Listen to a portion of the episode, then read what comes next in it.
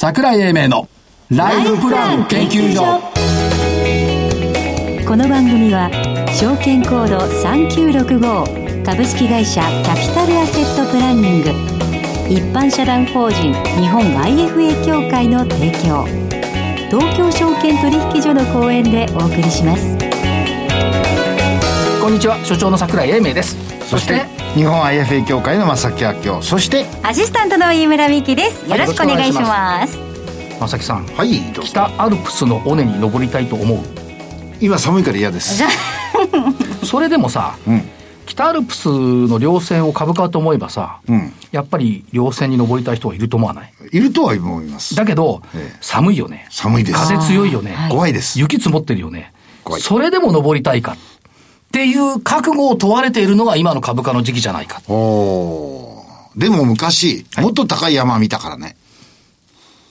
いやそれね それはまあ過去の山でしょ。過去の山。過去の山を引っ張らないで高齢者好きだよ過去引っ張んの。うん。あだから見たこと見たことあるからあまりまり1915円あまり高いと思わない。でえっ、とそれはそれでいいんですけども、まあ、だけど登りたい人はいるんだよね。いますよね。で相場の発作年末なんでうん。相場の8つの策。はい。はい。パート6作りました。新しいんでしょうね、一個も古いのはないよ。あそう。でね楽しみに聞きましょ100の公爵よりも一つの成果。ううん。わかる。難しい言葉は優しく置き換えよう。うん。独りよがりな小手先にこだわると未来を見失う。うん。指数は合成の語尾の代表。うん。過去に饒舌未来に科目結論は見極めたい、これではいかん。ああはい。相場は陰と陽光と影明と暗の反復。うん。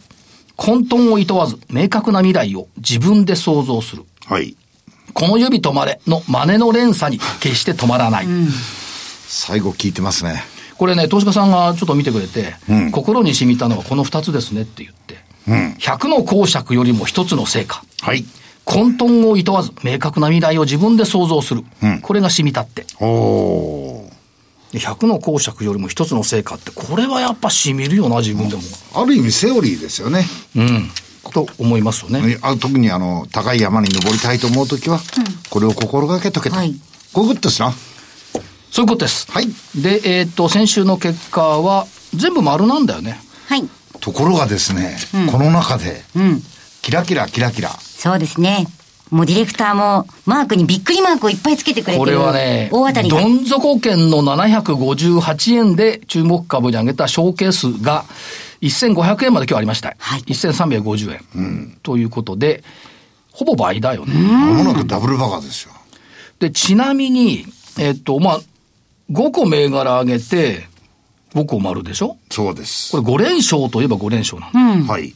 ただし、これで5連勝っていうのは詐欺だよね。うんこれやっぱり一勝なんだよ。そうですだから、えっと、よく言うじゃない ?100 連勝しましたとかいうの。上がってる時に100も銘柄上がれば当たるんだよ、ああ確かにそうじゃなくて、100週間ぶっ続けて当て続けるっていうのは、やっぱり勝ち続けるっていうのがすごい。はいこれはすごいで、連勝っていう記録よりも、やっぱりこのなんつうの、1週間で倍になったっていう記憶の方が、鮮明にやっぱり残るよね。っていうこと、と、ショーケースのどん底圏っていうのは、小さなささやき大きなうねりっていう言葉の代表だったなという感じです。勝ち続けるってね、勝ち続けられるって、60%ぐらい当たると、ものすごいと言われてる時代があったし、今でもね、コンピューター進んだとしても70%当たんないと思うんだよね。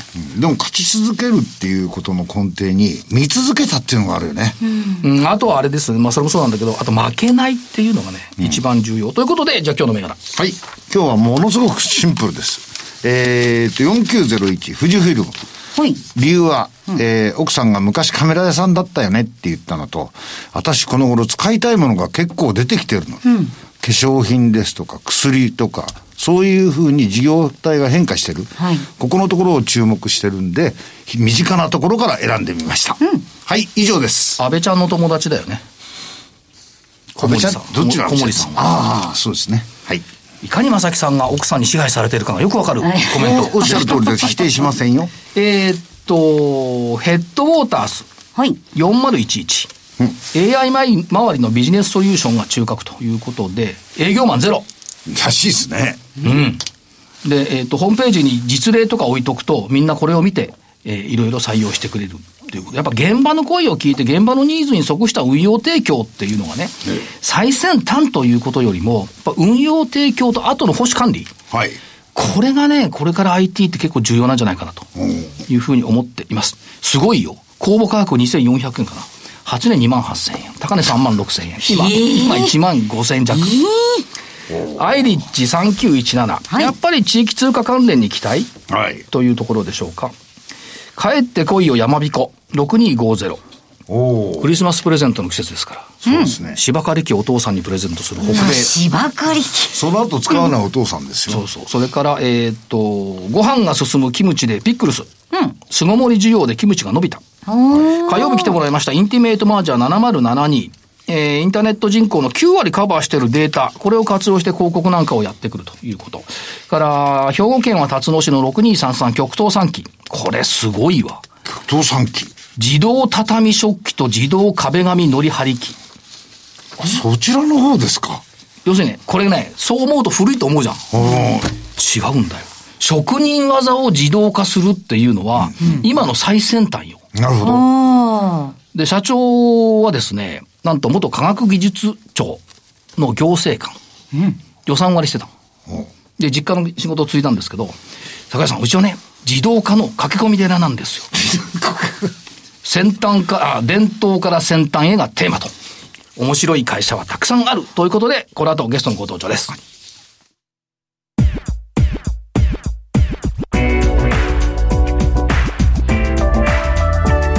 桜井英明のライフプラン研究所。それでは本日のゲストをご紹介します。PCI ホールディングス株式会社事業企画室長兼 IR 担当部長サブタイサブタイトルがあったよね。はい。イケメン IR。安倍隆弘さんにお越しいただきました。安倍さんよろしくお願いします。よろしくお願いします。こんにちは。こんにちは。あの、今日ラジオでよかったと思っております。いやいやいやいや。姿かっこてかっこよかったですよ。ありがとうございます。うん。えー、初めて見た時は IR 担当でこんなイケメンがいるのか思いましたね。いや、あの、やっぱりラジオでよかったと思います。えー、証券コード39いっぱい。はい、3918、安心安全豊かな会社にあ、豊かな社会に貢献する会社っていうところですけども、はい、えっ、ー、と、PCI さんそのものは純粋持ち株会社？そうですね。あの、純粋持ち株会社でアンブララ形式で、えー、グループ子会社を連結しております。で、えっ、ー、と、領域としては4つ。はい。これがね、まあ最先端じゃ最先端です、すべてね。エンベレッドソリューション、ビジネスソリューション、えー、IoT、IoE ソリューション、半導体ソリューション。ようやくエンベレが人口に感謝してきたというか、知られてきたなと。そうですね。だいぶあの、一般の方にも、あの、こういった言葉が届き始めたのかなというふうに思っております。これは社会に必要不可欠プラス収益の将来性を考えて、実はこれ4つの分野で密接に関係していると考えていいんですか？そうですね。やはりあの、ご紹介いただきましたエンベレットソリューション、ビジネスソリューション。これはあの、私たちの生活にかけがえのないインフラを支える部分になっておりますけども、実はこのエンベレットソリューション、組み込み系と言われる技術、ソフトウェア開発ですけども、これが IoT、IoE ソリューションに関わってきます。また、その組み込みの中で作られたソフトウェアがですね、半導体トータルソリューション、要は LSI のチップセットの中に組み込まれるということで、はい、まあ4つの事業領域が、え連携しているというのが当社グループの特徴だと思います。えー、マザーズに上場してから5年。東証支部市場変更から4年。ということで、事業連携技術者確保リレーション強化 IoT。実行をずっとされてきたということですね。そうですね。はい。で、今のところの半導体分野へ進出してきた。はい。ということで、えー、IT による安心安全豊かな社会への貢献を目指してきていると。はい。ずっと目指してきた。そうですね。あの、やっぱり上場の時に、えー、ステークホルダーの皆様に、えー、お話、ご説明差し上げたことを、まあ、ひたむきに、えー、追求してきたというのがこれまでの当社グループでございます。そして、上場以来、拝見したことのなかった中期経営計画ですが 申し訳ありません向こう3か年の成長戦略 PCI ビジョン2023策定されました。はい。コシはどうですか？コシとしましては、やはりあの、これまでの技術力を生かしました高付加価値 IT サービス、また、えー、DX の促進支援、それと最後、ワンストップソリューションの実現。これがまずコシでございます。それに加えまして、やはり我々が得意とします M&A 戦略。これによって拡大スピードを、高めながら、アグレッシブな経営を今まで以上にやっていこうというのが、今ご紹介いただきました、中期経営計画の骨子でございます。PCI ビジョン2023。当然 SDGs も入っているというところですね。はい。業績面は、9月決算ですけども、今期の見通しから伺っていきましょうか。はい。えー、今期に関しましては、まあ当然ながら、えー、前期に増えまして、170億円の、えー、トップラインを目標にしております。で、これまで、え当社グループはですね、上場来 M&A 含めまして成長をしてきましたけども、えここ2、3年間ですかね、そういった、えグループ統合の中で、え事業の整理であったりとか、え経営の整理というところを、まあ、地ならしをしままして、これからもう一度トップラインを、まあ、ライズアゲン、えー、増加、増収、増益に持っていきたいと。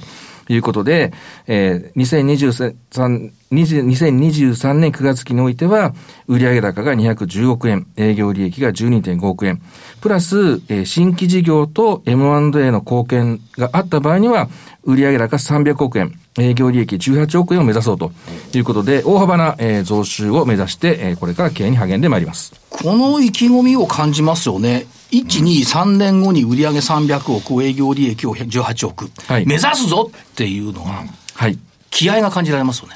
高い目標ですが、頑張っていきます。はい、そして、えっ、ー、と、DX、セキュリティ、IoT っていうのがキーワードですね。やはりここはもう、あの、外せない、えー、IT の業界の中では、あの、収益の源泉になるかなというふうに考えております。で、アップガードっていうこのサイバーセキュリティのソフト、まあ、サクサク動くソフトですけども、はい、えっ、と、これもどんどんどんどん広がり始めてきていると見ていいんでしょうか？テレワークがあるからやっぱ広がりますよね。そうですね。あの、やはり会社とは違った環境の中で、家庭の中でお勤めになる方もいらっしゃいますので、これまで意識していなかったそのセキュリティに対する意識、こういったものが求められる、あるいは会社側にとってもその環境を整えることが非常に大事な時代になったなというふうに感じております。なんか正木さんが一言言ったそうなんですいや、あのーはい、私、もうこれをアップガードを使って2年近くなるんです。ありがとうございます。で、最近感じたこと、はい、もう個人事業主っていうのは、あの小さい規模だから大丈夫だと思ってたんだが、はい、まあ、大、たくさんのそのウイルスが、たくさん攻撃してきてるっていうのをアップガードが教えてくれるんですよ。データとして。はい、これはすごく怖い反面助かってます。はい。はい。正木さんのところであれ盗まれちゃ困るデータとかあるわけ？個人情報。ああ、そういうこと？住所ですとか、年齢ですとか、資産規模とかってお聞きすると、それをみんな IFS なんてホールドしとくじゃないですか。なるほど。そこが一番大事なんです。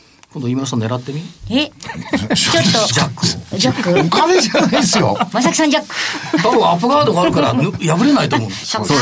そうですよね。はい。でこれ、アップガード優れもんで、アメリカの政府機関で20年間破られたことがない。うんアメリカの政府機関と正木さんを一緒にするのも失礼ですけど、破られたことがない。そっか、じゃあちょっと私もジャック諦めますね。うん。まあ、トライは別に自由だと思う。そうですね。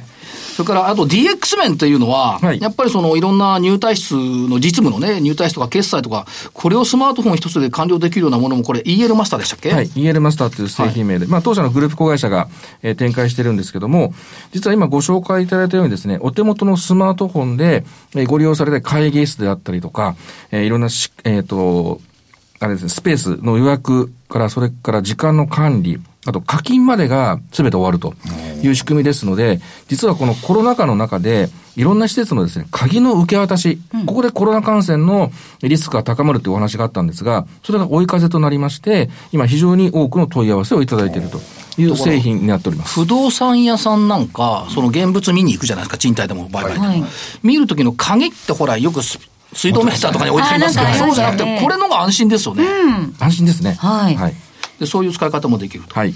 から GPS 端末、トラッキも。はい。これはどこに使うんですか？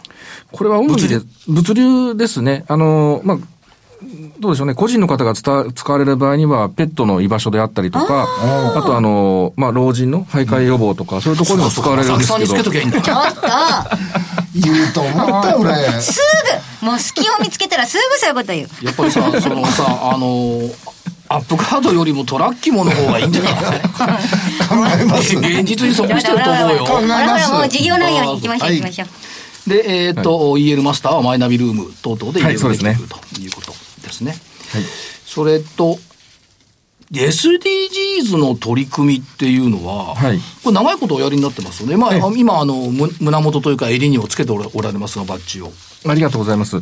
あの、当社そうですね、SDGs という、こう、意識ということよりもですね、その IT の業界、どうしてもデジタルでアナログから離れてしまうっていう捉え方、する方も多いかもしれませんが、やはりその IT を展開していく中で必ずその先に人々の悩み事があったりとか、こういうサービスが欲しいなっていう、つながりって必ずあると思うんですね。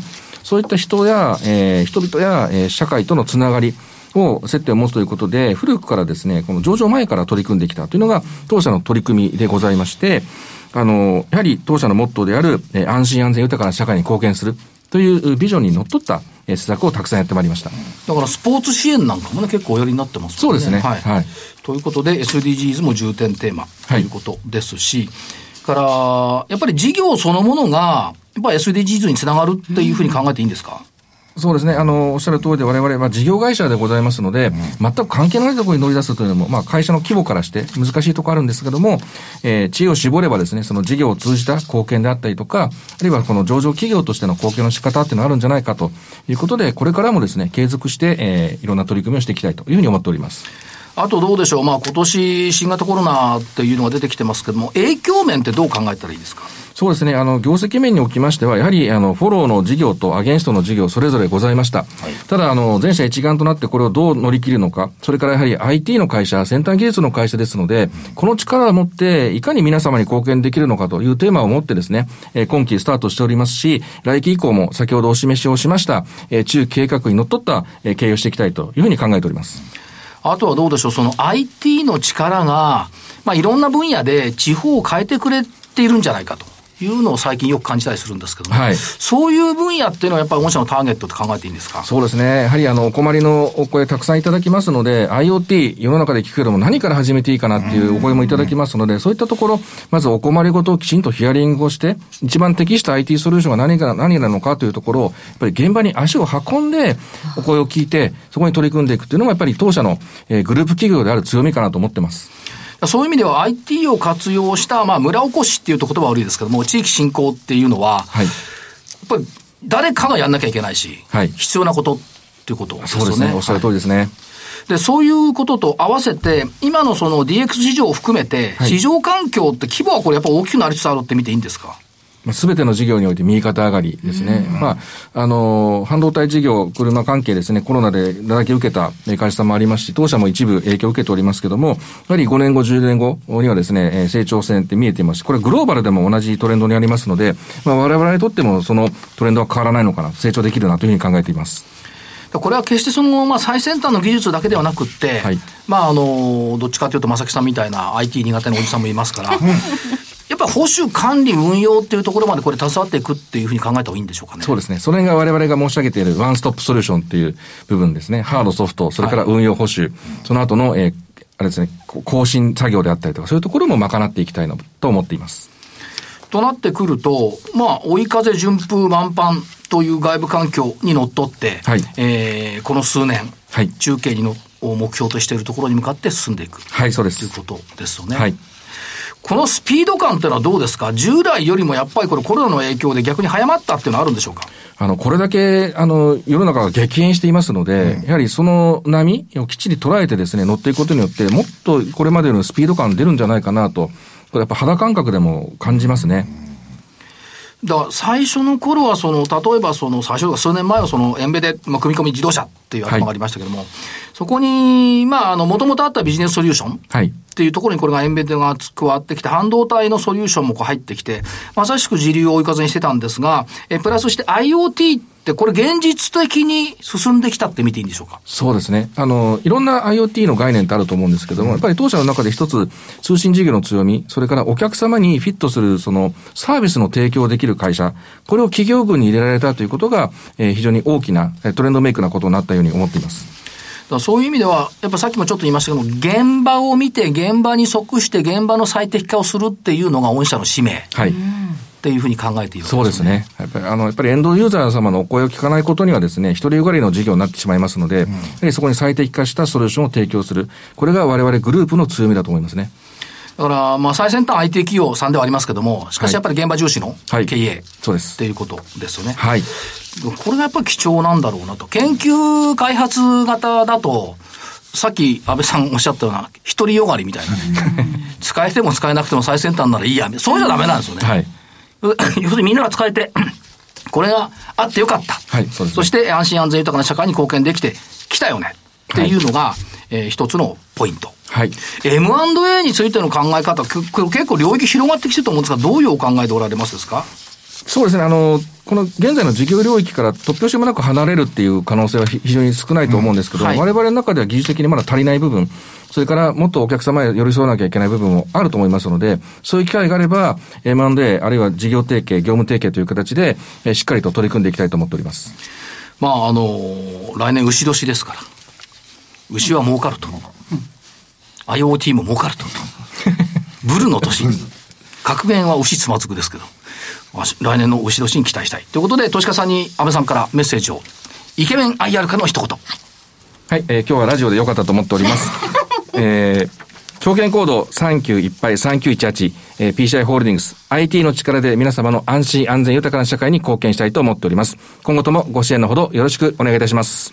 本日のゲストははい。えー、PCI ホールディングス株式会社事業企画室長、兼 IR 担当部長、兼イケメン IR の安倍隆弘さんにお越しいただきました。ありがとうございました。ありがとうございました。ありがとうございました。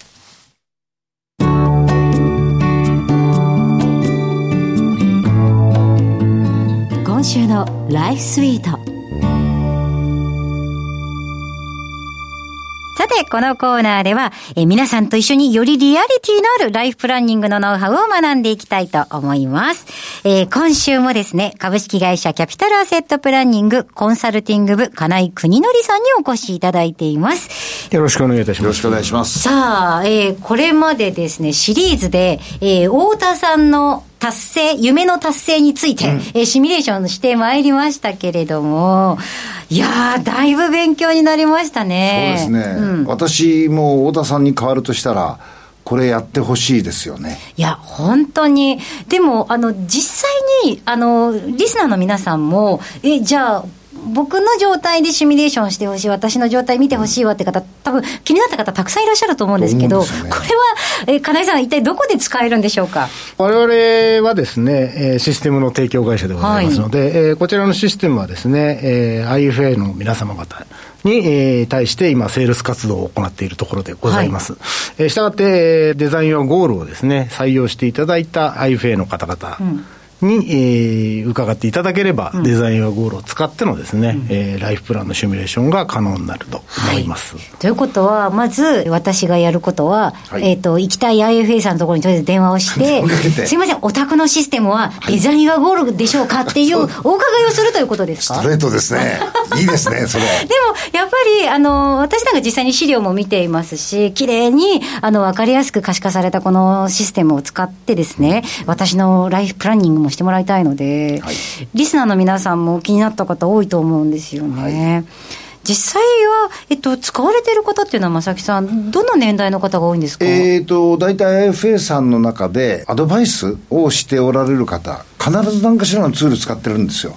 えー、ですから、そういう意味で、えー、このアドバイスを専門にされる方は、まあ、必需品でしょうね。中でも、あの、以前、あの、例えばガイアの中桐さんにお話を伺ったときに、はい、もう僕は使っててワクワクしますと、おっしゃっていましたもんね。彼なんかはアメリカでこういうもののツールが使われてるのを実体験で見てますから、はい、これによって、えー、いろんな形でのサービスの向上、質の向上ができると、しっかりと体感してますね。いや、本当にあの、私なんかもワクワクしながら、えー、このツール使って自分のゴールを描いてほしいなというふうに思ったんですけれど、はい、この開発者である、このキャピタルアセットプランニングから IFA さんに対してメッセージがあるとしたら、いかがですか？まあ、ぜひともデザインやゴールを使ってですね、はい、より多くのお客様のライフプランを、えー、シミュレーションしていただき、えー、まあ、IFA さんとしてはですね、お客様の人生に寄り添って、はい、えー、将来を付き合っていただくわけですので、えー、末永くですね、デザインやゴールを使い続けていただければと、まあ、このように思っております、はい、私も早速申し込むことにしましょ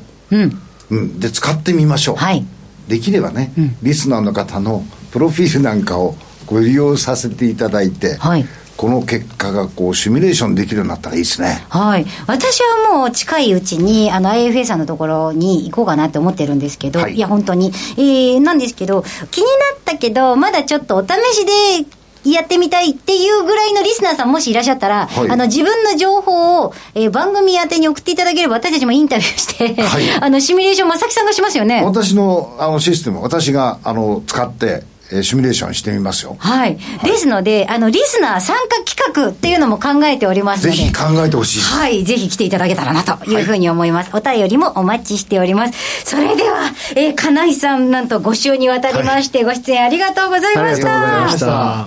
えー、以上、今週のライフスイートでした。それでは、ここでお知らせです。株式会社キャピタルアセットプランニングは金融機関に最先端のシステムを提供しております。証券コードは3965-39老後。フィンテックにより日本人の豊かな老後と円滑な相続、事業承継を創造することをミッションとしております。国内42社の生命保険会社のうち2社に1社が当社のシステムを利用し、政府の設計から申し込み、契約締結に至る政府販売プロセスをペーパーレスにより実現しております。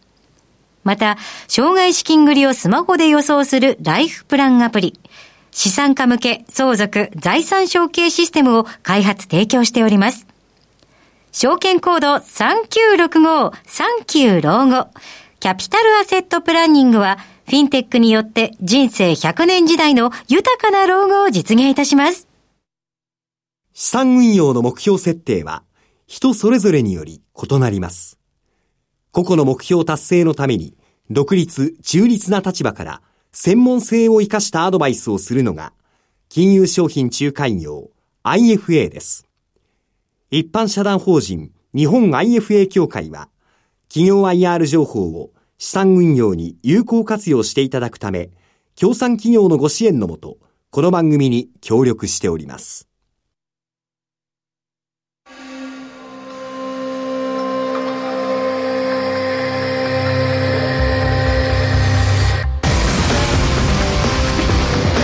桜井英明のライフプラン研究所この番組は証券コード3965株式会社キャピタルアセットプランニング一般社団法人日本 IFA 協会の提供東京証券取引所の講演でお送りしました。なお、この番組は投資その他の行動を勧誘するものではありません。投資にかかる最終決定はご自身の判断で行っていただきますようお願いいたします。さて、あっという間に。はい、うん、今日日経新聞長官の、はい、えっと、スポーツ欄で逆風順風っていうコラムがあるんだよ。はい、でね、沢村賞の基準は、15勝以上防御率2.50以下、200投球回150奪三振。はい、こんなん無理でしょ、今。無理でしょ。そこでね、うん、出てきた言葉があって、はい、今の価値観で過去を見てはいけない、うん、過去の常識を今に当て当てはめるのも無理がある、うん、歴史との向き合い方としては基準は保持しつつも運用面で柔軟に対応する。これ決して逃げの言葉じゃないんだよ、ないんだからさっき言ったその過去の高い山登ったよねっていうことはね、同じ山じゃないんだから、高さ一緒に。分かってますよ。っていうことで、やっぱり柔軟に対応するっていうこと、でいたずらに過去にこだわることもないんじゃないのというふうに思っておりますんで、まあ、バブルの頃を尊重尊重しつつも、今の運用面で柔軟に対応する。これが必要かなと。はい。明日の仙台まで行きますんで。札幌じゃないんだよな。仙台中途半端なんだよね。冒頭の発作を心に決めてますから。あそうですか。はい。サンマ食べて帰ってこよう。いってらっしゃい。行ってきます。ということで、えーと、本日この辺りで失礼します、えー、お相手は所長の櫻井英明。そして日本 IFA 協会の正木明夫。そしてアシスタントの飯村美樹でした。でまだね5秒あるから。そ それでは来週のこの時間までごきげんよう